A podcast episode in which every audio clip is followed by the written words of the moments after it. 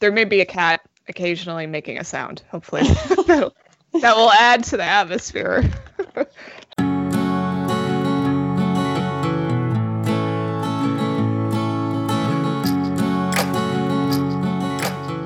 Hey, welcome to Marginally, a podcast about writing, work, and friendship. I'm Olivia, a consultant living in Ukraine and London, working on a novel and daydreaming about lots of other projects. And I'm Megan, a librarian turned freelance book indexer and proofreader, also working on a novel while raising two boys with my husband and making PB&Js by the dozen. In today's episode, we talk to Jane Friedman, an expert in the publishing industry who has written with much insight, candor, and calmness about the business of writing and publishing. In her spare time, Jane also writes creative nonfiction, making her sort of a day job writer as well. Jane describes herself as sitting at the intersection of several communities, which she says gives her a 360 degree view of the changes now shaping writing and publishing. She sees herself as serving as a bridge between these communities. Jane has 20 years of experience in the publishing industry with expertise in business strategy for authors and publishers. She's the co founder of The Hot Sheet, the essential industry newsletter for authors.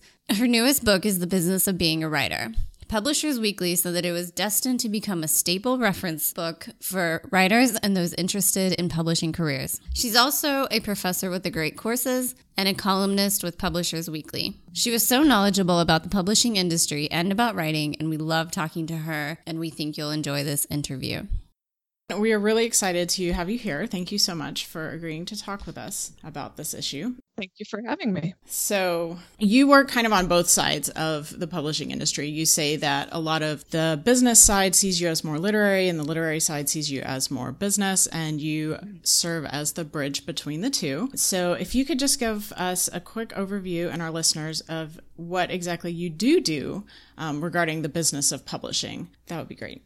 Well, as of today, I work primarily as a consultant to authors, publications, and others who have some sort of publishing project in mind. So there are a lot of outsiders to the publishing industry that end up at my door and they're trying to figure out how to navigate getting a book out or doing some sort of project that will usually earn them money, but there are also passion projects out there. And I also do an email newsletter that's specifically for authors on what's happening in the publishing industry. What I found is that after many years of going to conferences, giving talks about trends, people would come up to me after and say that was great, but who, how can I stay up to date? Like this stuff is changing all the time. I'm confused. Um, there are a lot of opinions out there. I don't know who's right. And so that led to this newsletter I do, the Hot Sheet, where every two weeks it's a roundup of several issues that have made the news and that likely have long term ramifications for writers, especially on earnings or on how your business operates.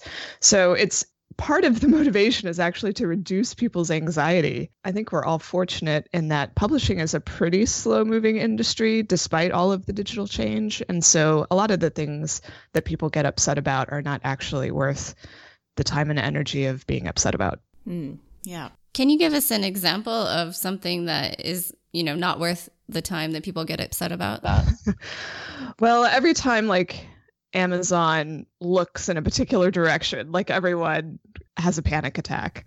so there's a lot of concern over what Amazon is doing now, what it might do in the future, how they change their terms. If, you know, right now, one of the big issues for authors has to do with how they pay through their Kindle Unlimited subscription service. Um, another issue is their advertising arm, which is starting to ramp up.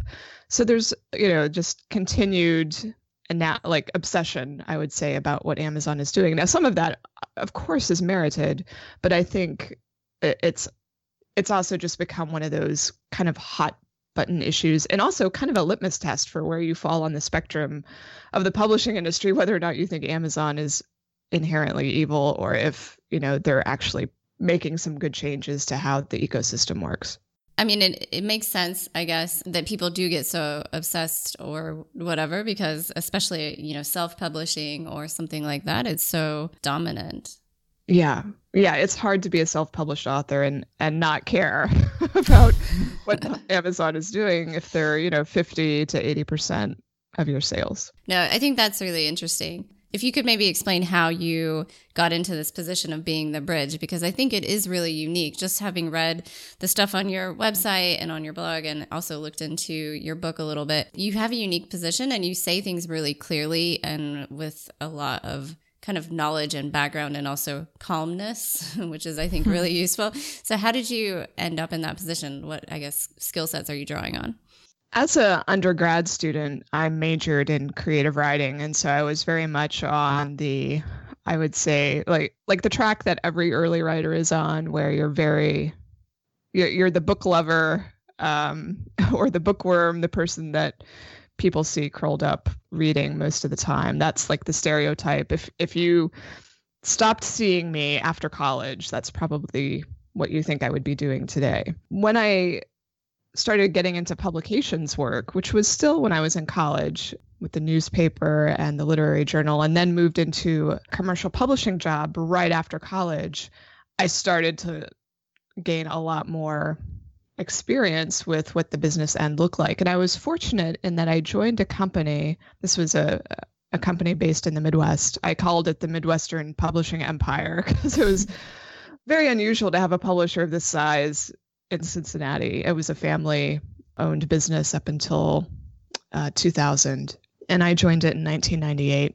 In any event, it was a unique company in that it really had its heart in the right place because it was family run or family owned for so long, and that it really wanted to serve these particular communities. Um, it's an enthusiast publisher, and it was serving fine artists and graphic designers and woodworkers and and writers and all these different interest areas. But the company was also very astute on the business end and had very smart people running it from a business perspective and you were always challenged on the projects that you wanted to pursue. You had to show that there was evidence of need in the market. They were not going to just spend their money on anything. They had to see that it was a wise investment.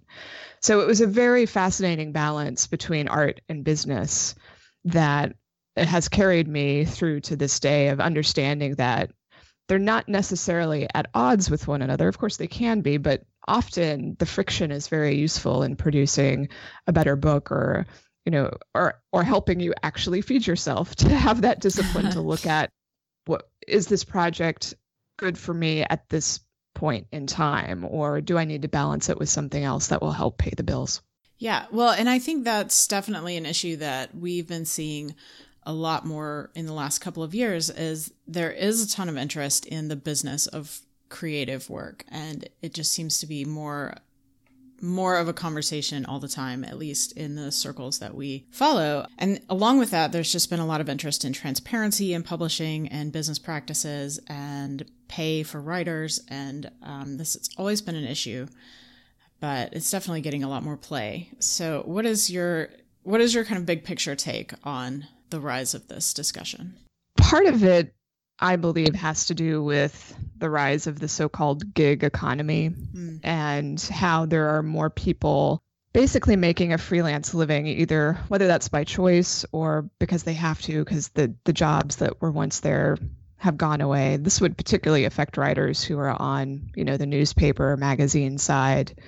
And then I think there's there's both like a dark side to this and also a positive side. Um, obviously the dark side is more affiliated with the layoffs and the lack of advertising and the and the growth of tech in a way that has cut off avenues of earnings for some people. But there's also a very positive side in that you don't have to have conventional employment any longer to make a great living, but it does require that discipline I mentioned earlier of of knowing how to set the foundation for the business and then how to grow it in a way that where you don't burn out or you don't get bitter you don't attract the wrong sorts of clients or business. So it's i think every writer has to you know every and every career is different. So every writer has to go through this kind of organic process of figuring it out for themselves uh, mm. uh, because there's no two careers that are going to be alike. So the digital environment and tech i think is really part and parcel of what we're seeing and that there's so many ways now to directly reach readers or to directly reach out to the people who would pay you for your writing and that was much harder you know going back before the internet where if you wanted to get paid for your writing you really had to reach out to a publisher of some kind maybe there were some exceptions to that but um, today it's I, in my opinion, it's much easier, much easier to get readers to pay for your stuff than to get a publisher to pay. Hmm. I think that's a really interesting point because I think the number one, and one of the things that's like a myth that we're looking into this season, one of our kind of key questions is around like, is it better or worse now? You know, because there's this myth of like this golden age of publishing that always is before, you know, this sort of nostalgia for people who used to make a living in New York City writing short stories or something like that. And so I think it's really interesting this point that you're making about the fact that it's easier to get readers to pay than publishers to pay now. Um, could you talk a little bit more about that or like what you've seen, what patterns you've seen? Well, when I started in the business, this again was in the late 90s, you know, the dream was either kind of the freelance dream where you would be writing for the big glossies and or it wouldn't even have you, that's not normally where you would start but that that's where you would kind of aspire to but you could even make a good living writing for like business to business publications so there was that kind of dream of having a freelance writing life. Or the dream was getting selected by one of the big five publishers, the, you know, the editor sitting in their office in New York City drinking fine sherry or bourbon or whatever and editing their manuscripts. And uh, and it, it it's true that during this I don't, you know during this um, I don't know between the 70s and the 90s, there was all of this consolidation in book publishing in particular and the rise of the chain, the bookstore, Barnes and Noble. And so there you do see kind of this this increasing level of book sales and more demand. And i caught the very very tail end of that. I saw the tail end. And so yeah i think to some extent maybe it was easier to make a living as a writer if you were producing work for that very commercial type of market. But of course not all writers produce for, for that commercial market. For if you're a literary author i think it's always been pretty difficult. There's always been a small audience for more literary work more challenging work. And i don't feel like that part has changed at all. So mm. if you're writing poems and short stories and so on i think that's long been supported by the creative writing professor sorts of positions.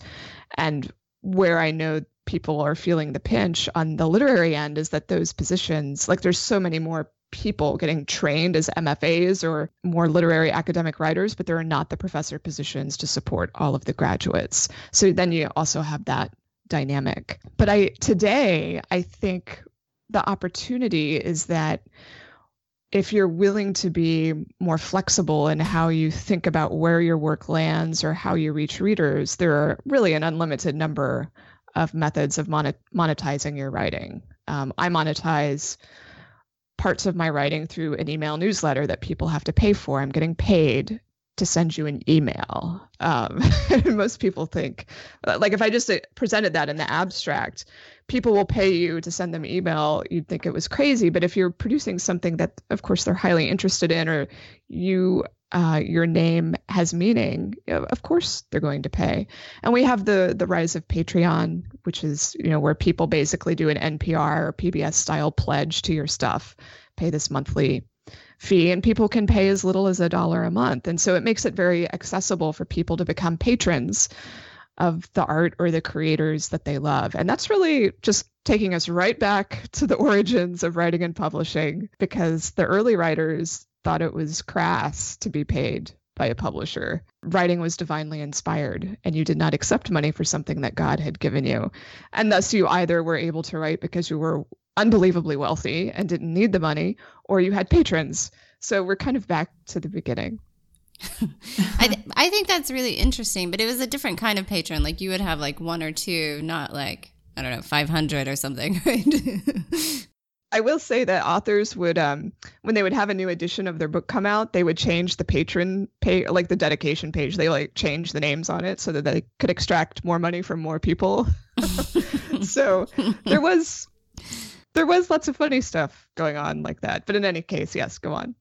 No, well, I like that actually. They did what they could. They just didn't have Instagram. So yeah, yeah. No, I just think I think it's interesting, but like without getting into details of like how you you know make money personally or something. But I mean, from what you've seen, or I guess from writers that you know, I mean, one of the things that we're really interested in breaking down is, I mean, so I guess the thesis that we're sort of looking at, it's not even a thesis, it's like a research question for the season. We both have day jobs. We're not really planning to quit them, but it's sort of thinking about like the whole thing about day job and writing is usually about money. It might be about something else. I mean, like I get personal satisfaction from my day job, so does Megan. But I think almost everybody we've interviewed on the show, it's like, if you could quit your day day job, would you? And so we're sort of thinking through like what might be the steps that you uh, should think about when you're planning doing that or something like that. Because I think by nature, if you have a, a pretty full on day job and you're writing on the side, you're probably like a person who's cautious to take the big leap, right? And so it's sort of thinking about like, how do you see and maybe you'll just tell me that this depends on every writer or something um, but how do you see that sort of breakdown? Like what do you see like a real potential for any of these sort of content related money generating options i guess? Well when i was still conventionally employed it was always in the back of my head what what do i need to do to to break free of this? Because eventually the job became too corporate and it wasn't satisfying anymore and i knew i had to make an exit.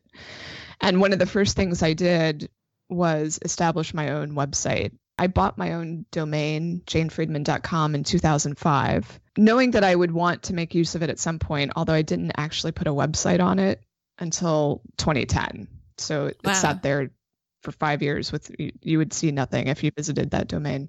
And so when I began really putting something on it, it was it was mainly to try and capture some value out of what I was doing for my employer which this gets into some really kind of gray ethical territory that I've seen discussed. Like when you are conventionally employed, how how much can you moonlight or do stuff on the side without it somehow stealing something from mm your employer? And this is where answers are going to differ radically. mm But in any event, I wanted to capture some of the value I was producing in my day job and make sure that if and when I left it, I would be able to have some of that audience that was following mm me. So I was in a pretty unique position. Like my day job was pretty closely tied to what I wanted to be freelancing about, writing and publishing. Um, not everyone's going to be in that position. So, in any event, I had the benefit of just a nice, slow development period. So, I didn't go full time freelance until 2014. Uh, so, I had like four years to develop a foundation, which involved being active on social media, writing at my site, blogging, being a guest at other websites, doing interviews or podcasts like this. And so by the time I was really pushed into a full-time freelance position before I wanted to be, I I was fine. It wasn't a big deal. And I'm not mm. trying to at all say that it won't be a big deal for the majority of people, but I had already done the legwork. You know, I had already I didn't have to climb the steep learning curve of putting up a site and understanding when it meant to be active online because I was learning for years prior to having to see it pay off for me. And I'm always so grateful that I didn't, you know, put it off, procrastinate or think, well, what what would I put on a website? That's the question that so many people with a day job who who might go freelance are thinking, well, I don't know what I'd put on a site. I don't know what I'd blog about. I, I'm not comfortable doing like there's so many excuses mm-hmm. that will come up, some very valid, but you have to get over it and just start practicing and getting getting the pieces in place. I think that's really good advice. And I think it's something that if you'd it sounds silly and almost, and I think that's part of why like just from personal experience, I spent I'm not kidding, several weeks this summer just trying to figure out like which I have two Facebook accounts, which Facebook account is going to tie to my writing persona, right? Um, or whatever. And so I think it takes a lot of time. So is that one of the pieces of advice that you would give is like start to figure all of this stuff out? Yeah, you it take like I think that that's the perfect example of like figuring out which Facebook account, figuring out the persona, figuring out what you want to say, how you want to portray yourself. These things take time and you don't get it right immediately. so you need some time to like mess up rather than being like under the gun. Oh, I've got to earn X amount right now because I no longer have a job. So having a job gives you the cushion to think about these things and have a more relaxed development period. I think what is hard is that, say, you have a job. This is me, obviously, I'm just talking about my own feelings, but uh, you have a job and you think that all your extra time should be spent on doing the writing. And it's really hard to like think of yourself as a writer because you also have your day job, right? And so you're sort of in a cycle. And it's like almost when I was going through the summer train thinking about my Facebook account, I was like, this is stupid. I felt like it was a really stupid question. Like, which Facebook account should I use? I'm like, surely I should be writing my novel. but it's, I think all of them go together and it's just hard, I think, to think about how you prioritize everything. Right. Yes. Yes. Well, one of, I guess, one of the positive things about starting before you need to is you have the room to make the mistakes when you don't have an audience and nobody's paying mm-hmm. any attention. yes. it kind of, it kind of takes some of the pressure off. It does. Um, it does. You're pretty optimistic, it sounds like, about the state of being able to make money as a writer. You're definitely not the only one, but there are a lot of people who believe that, you know, unless you have a huge trust fund or mm. you have a day job or you don't care about the money or you have a partner who can support you, you they don't go so far as to say you might as well not start, but that's that's definitely implied. They say, you know, you're going to have to work you are going to have to work harder. Um, that's just part of it, but you're going to have to work so hard that it might not even be worth it. Mm. What do you think is missing in that in that analysis? Like where is that coming from and what what is it that makes you a lot more optimistic? I think there are probably two pieces to that. One piece is the mythology of the writer that we all share. And I don't talk about this mythology as a good thing or a bad thing. It's just kind of a fact. It's it's the world that we swim in, the values that we've been taught by our writing teachers or by society. And a lot of that mythology that writers have inherited is that it's actually a good thing to be a starving artist. Like there is value in that. Uh, there's value in the struggle that great art doesn't produce money and that to market and promote and to try and earn a living is somehow beneath you. Um, it, and it, that just goes back hundreds and hundreds of years back to how I mentioned, you know, writers thought it was crass to accept money for their writing because it was divinely inspired. There's still some of that floating around. Um, that the, the the valor in the struggle and in the starving artist persona. Well, and like culturally, there's this whole thing about, you know, it's rude to talk about money. Well, but the yes. people who enforce that the most are the ones with the most money. So, yes, yes. So there's also the taboo surrounding all of this discussion and writers who talk about how it's impolite to ask. They, I don't know if you guys have noticed this, but writers hate it when they're asked at a an event how many books did you sell or how much mm. did you get paid? And they're like, I don't think would you go around asking other people what their salary is? And I'm like, well, actually, I think we should. I think we should right. be having that conversation because it having this veil across it all is not helping anybody. Mm. So if we could have more transparent conversations about what we're earning and how, we'd all be much healthier for it and we'd start to knock down some of this mythology that we've got. So there's some status anxiety surrounding the issue of money. In the US, I think it can be particularly tortured because we tend to equate how much money you earn with your with your worth. So we we've got to kind of let go of some of these things in order to make progress if we want to earn earn our living as a writer. And for some mm. people, it's not important. So the, here's the other piece of it. So the mythology is one piece that you can get trapped in. And then the other piece is just what sort of expectations and personal limitations that you've got working around you. You know, some people are born into a lot of money and privilege and they just don't have to worry or think about what their writing is going to earn. Or on the flip side, they they have they know from the very outset that if this is a career path they're going to pursue, it has to pay. And then you make your you make different choices based on, of course, the the net that's on the playing field. When I was growing up, it was in rural Indiana. I didn't really have any writing and publishing role models to speak of, and uh, I had no resources. My family couldn't afford to send me to college, so I went on scholarships and loans. And so when I was looking for internships and jobs uh, while I was still in college, I had to only look at what would pay me. There's a lot of talk right now about internships and other opportunities that don't pay. And I think it's a fascinating debate. But f- for me as an individual, uh, you know, going back into the 90s, I just automatically filtered out anything that wasn't financially sustainable.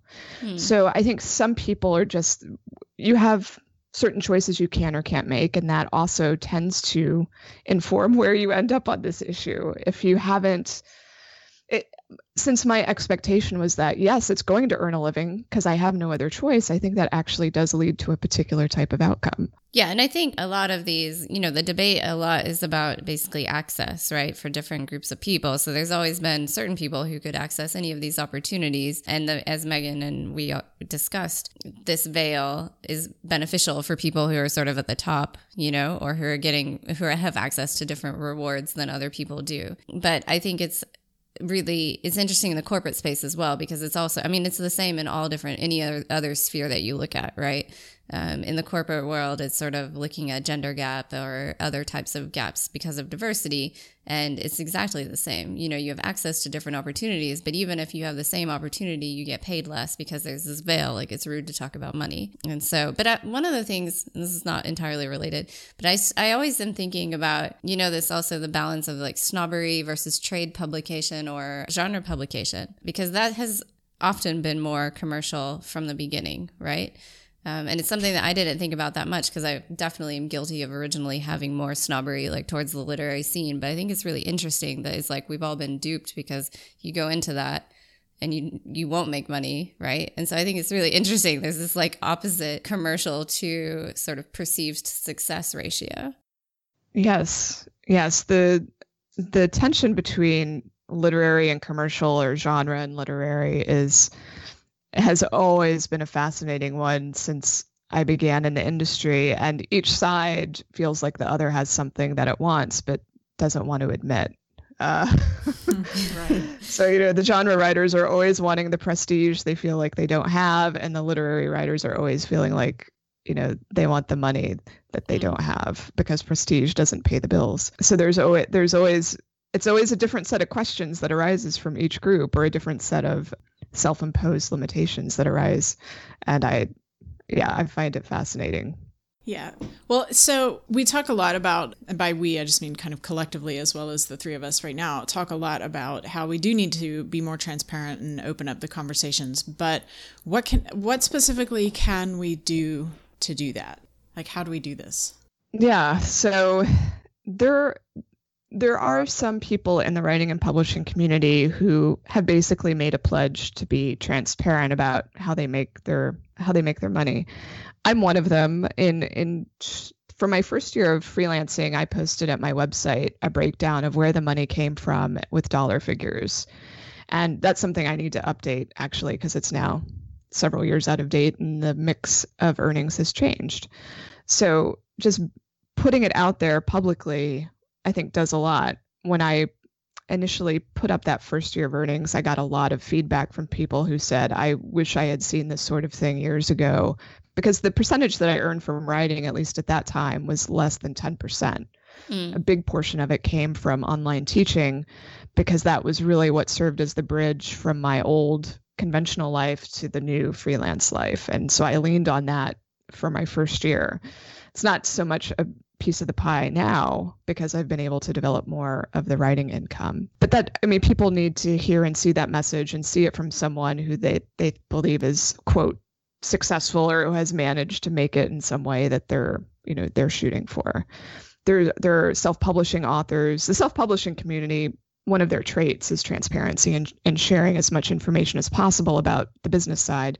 So you'll find authors like Joanna Penn who will put a breakdown of what our sales are like, where if the money, the split of money between fiction and nonfiction, the different formats, the different retailers, how much comes from advertising. So all of that is hugely beneficial. Mm. And then I find that bloggers too are more likely to post that sort of information. There was an author recently, I can share the link with, with you.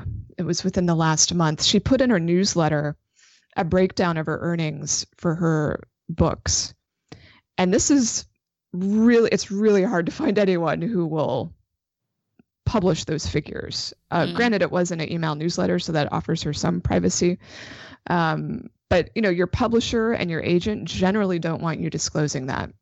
But as far as I know, she hasn't had any blowback because I, I certainly shared it near, wide, and far when I spotted it, and um, I, I, didn't see it get taken down.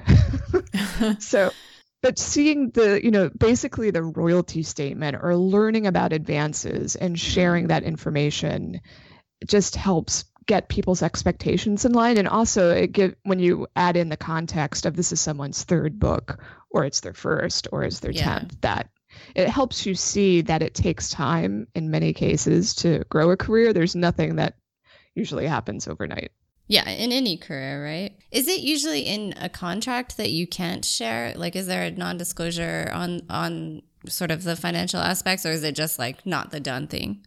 It's rare to have a non-disclosure in a publishing contract. Um, it it can happen, but usually, if you have an agent, they're going to be like, "Don't don't share it," um, just because it's not done but there's mm-hmm. nothing to stop most people from doing it it's just that taboo that we're we're all afraid of what will happen some people consider it competitive information or proprietary competitive information that if mm. this information were revealed it would somehow hurt your business but i generally don't buy into that way of thinking i mean writers yeah. are too different from one another i think for that to be a real issue we're not talking yes. about like coca-cola here i mean it's it's a little bit it's it's art on you know on some level even if you're writing genre um, and readers normally don't find authors so interchangeable yeah right. it's not a commodity right right well so one of the things that we talked about in a recent episode was the income surveys that various publishing industry groups put together um, often you know nonprofit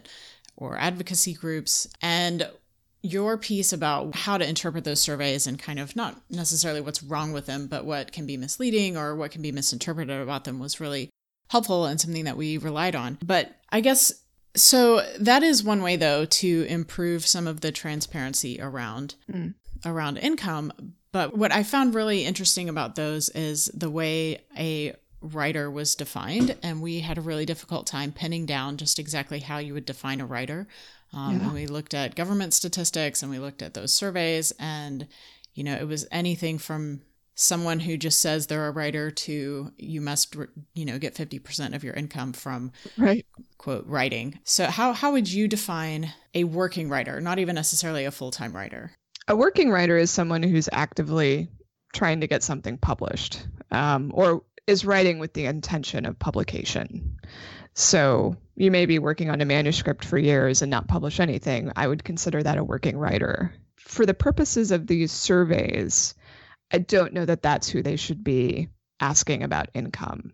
I feel like most of us when we're when we're looking to these surveys, we want to know, okay, what happens after your work is made public, after you start, you know, the, I guess the counter for me starts starts ticking once your work is on the market and it can be purchased.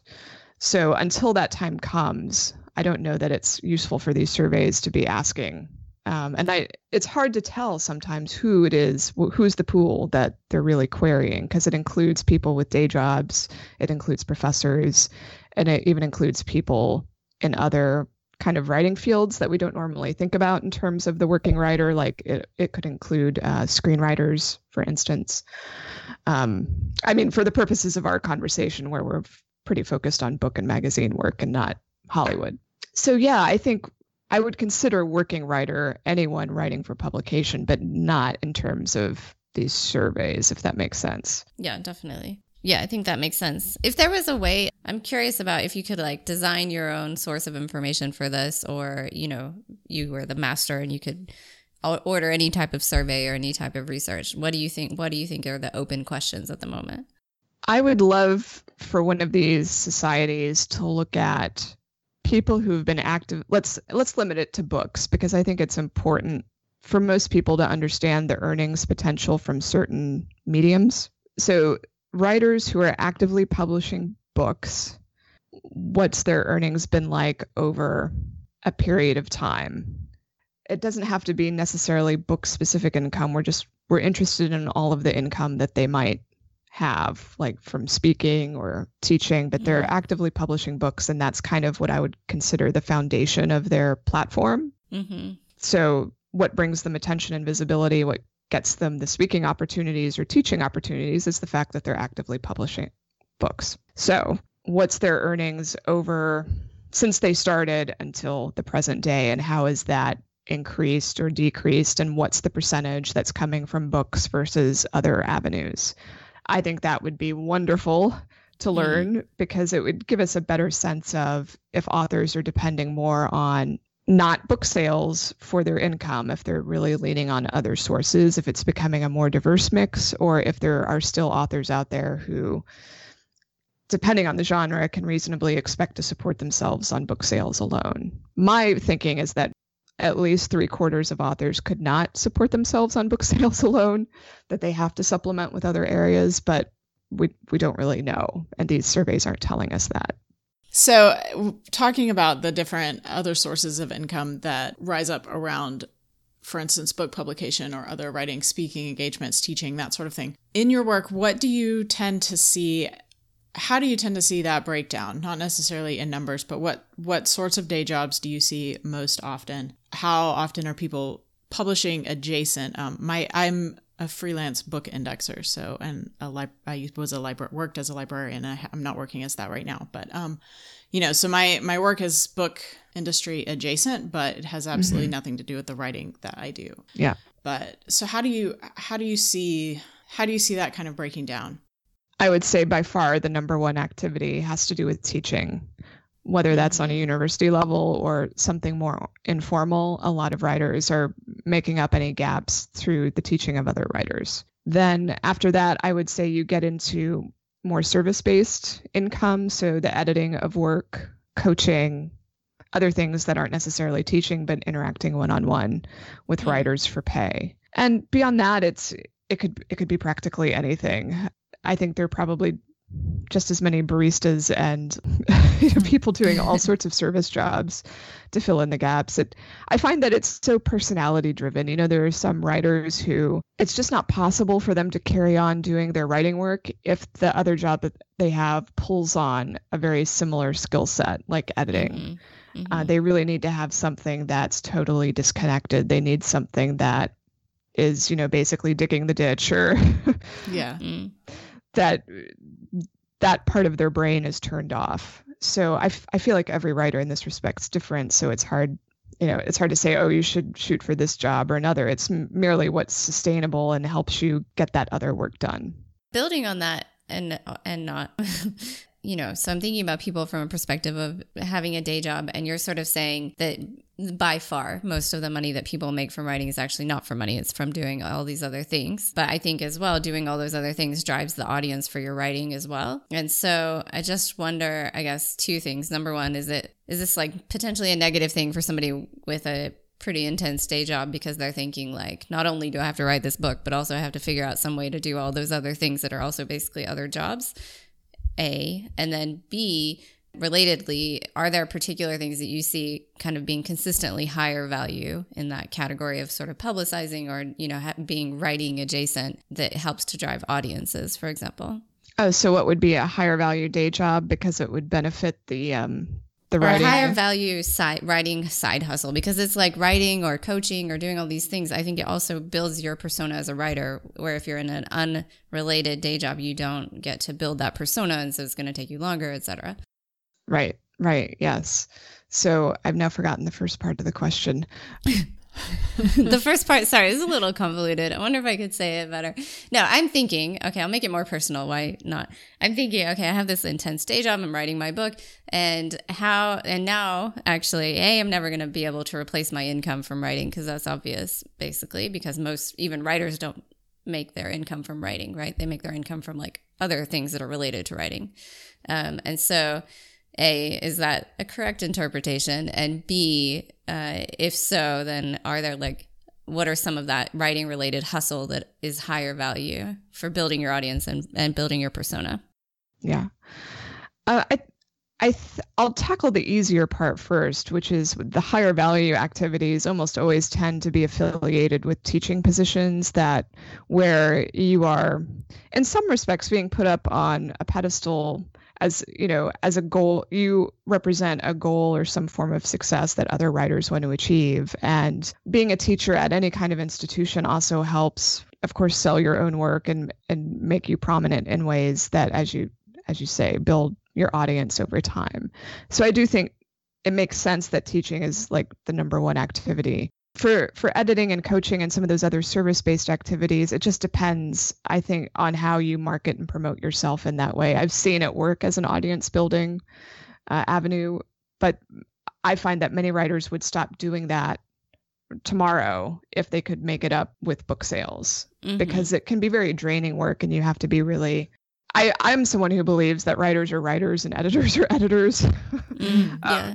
uh, it's it's not that writers can't be good editors, but I find that normally you you are really devoted to one or the other. So I've if you do consider writing your core calling or activity or practice, I do think you'll normally drop editing mm. right away if you could. So as far as other high value activities, marketing and publicity, I see some writers like become specialists in certain areas, uh, like digital marketing or writing, marketing copy, basically becoming copywriters in one form mm-hmm. or another, whether that's for digital outlets or for other forms. And I think that's a really great skill to develop because it helps you when you go to market and promote your own work. You know, there's so many obvious applications and it takes some of the the mystery and the intimidation out of the equation when you're consistently doing it for other people and you see the patterns of success and you understand sometimes the flukes that mm-hmm. occur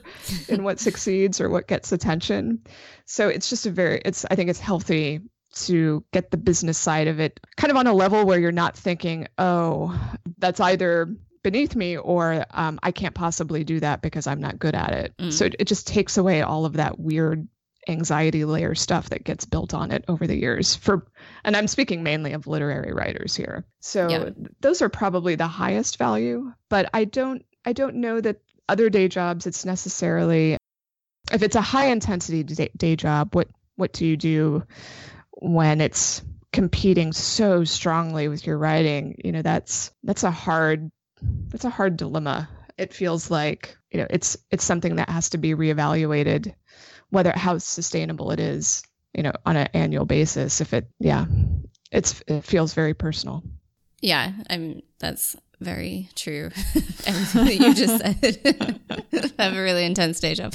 I was just going to say when I was working in publishing, which there's so many people who are writers who think it would be great to have the day job in publishing, but I found it increased my guilt for not spending time on my own work because for me it was a job that it really just depleted me creatively. Yet i still felt like i had to produce something to call myself a writer. And finally there was a very kind woman at a conference who asked me what i was writing and i hated that question. Mm. actually i still i still kind of hate that question but when I worked in publishing, I especially hated it because it just made me feel worthless. No, I'm not writing anything. And this woman, she realized she knew exactly what was going through my head when she asked it. She realized she shouldn't have. And she was mm. very kind and took my hand. She was a Quaker. I think that helped. and, she, and she said, "Well, well, you're just exhausted. Of course you're not writing anything." And from that moment on, I was like, I am not guilt tripping myself for not mm. getting the writing done. Like it's just I'm not at a I'm not as at a stage in my life where it's possible and I'm not going to have that unrealistic expectation. That makes a lot of sense. Just having been in different different stages of life where, you know, just depending on what's going on, you do and you don't have time and you just have to decide like one, it doesn't have to all be done right now. Um, yeah. And to, you know, what does have to be done right now and then look at maybe how you can make space later to do the other things. So what what do you say then? Like what kind of steps or process do you just generally kind of recommend that people do when they are they're facing these choices? If you have a day job that is pretty much okay like it's not causing you to wake up in the middle of the night in a sweat. it's it's not um, it's not one of these jobs where you have to feel like you're checking your phone every hour to see if your boss is asking you for something. If it's not one of those jobs and it just feels like yes, I could continue this indefinitely and it would be okay. Uh, and all the better if you're getting some satisfaction out of it.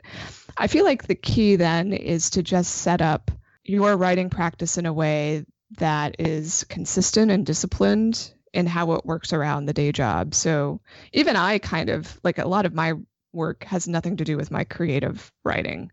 Hmm. My creative writing definitely takes a backseat to the other forms of writing and work that I do for the publishing industry.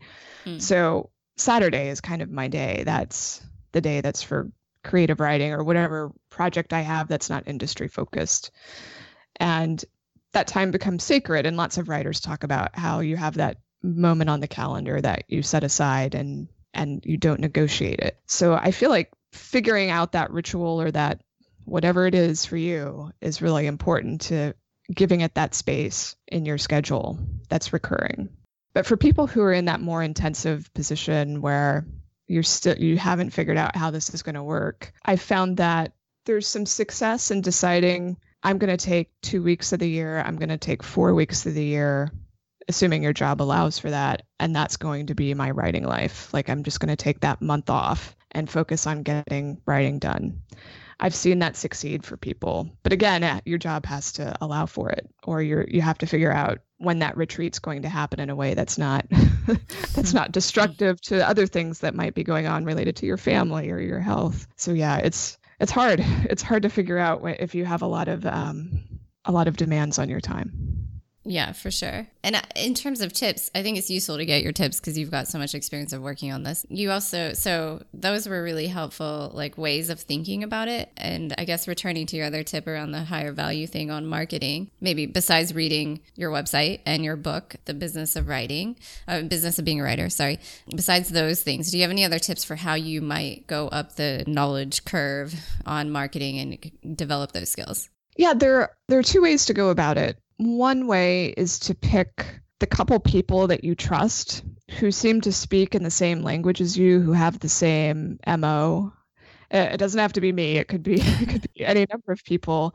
But it's important to find the person offering marketing or business advice that has the same outlook because there are lots of different styles and personalities as I'm sure you've both noticed, in how to mm-hmm. approach these mm-hmm. challenges. And some people are much more, um, much more marketing oriented, let's say, than I am, where they're going to be following very particular best practices that would apply to any business. I tend to take a much softer approach that's more holistic and a little bit more a little bit more woo woo, I suppose. and that I think you have like woo woo.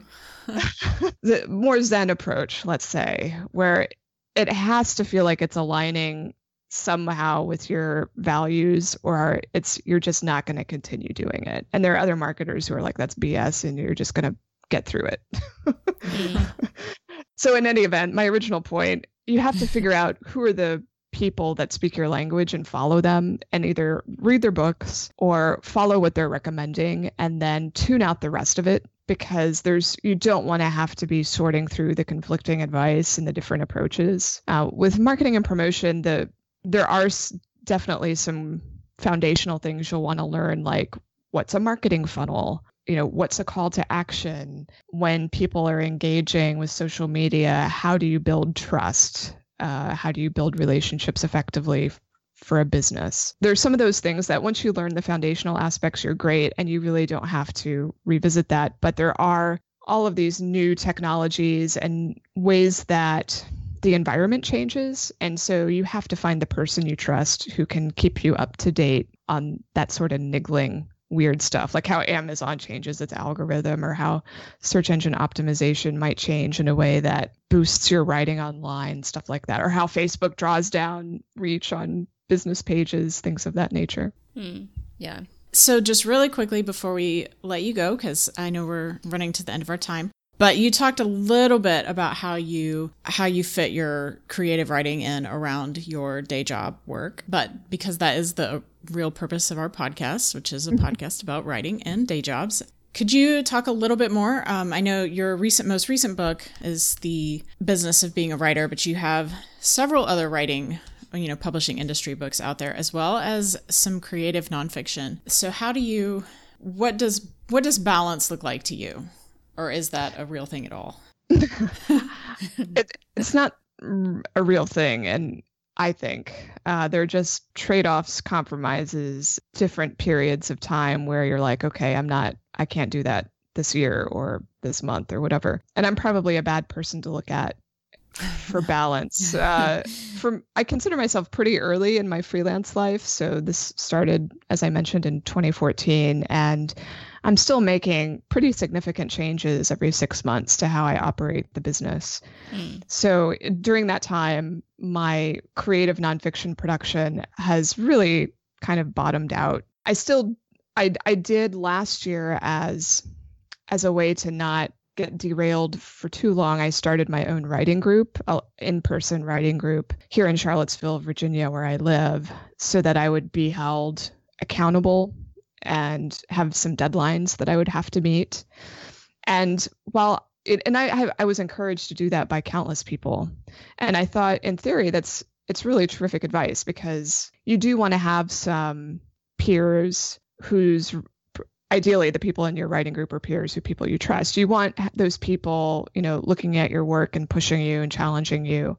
But i found that it, it has basically not worked. It has not produced any results. And it's just because i'm eh, you know i'm not that's not where my headspace is right now. It's more on some other big projects I'm trying to perfect and they're important to me. Like it's not like my the email newsletter that I do called the hot sheet. Like that is just as satisfying to me as producing the creative nonfiction. So there's going to be a, time for that. It's just not right now. Um, mm-hmm. So I'm mm-hmm. just again very similar to that Quaker story I told you. You have yeah. to admit that this isn't the period for that, and when it's time, I I'll know it. Yeah, right. I think that's really good a really good point. Some things just aren't priorities right now because something else is, and that's yeah, that's okay. It's taking more of a long view of a career. Yeah. Yeah. And it's not a priority if everything is equal, right? So it kind of does, you know, so I think it makes sense. I like I often think about if you look at each thing individually, it's like, is this important? Is this important? Yes, yes, but that's not how you define priorities. No, I think that's good advice.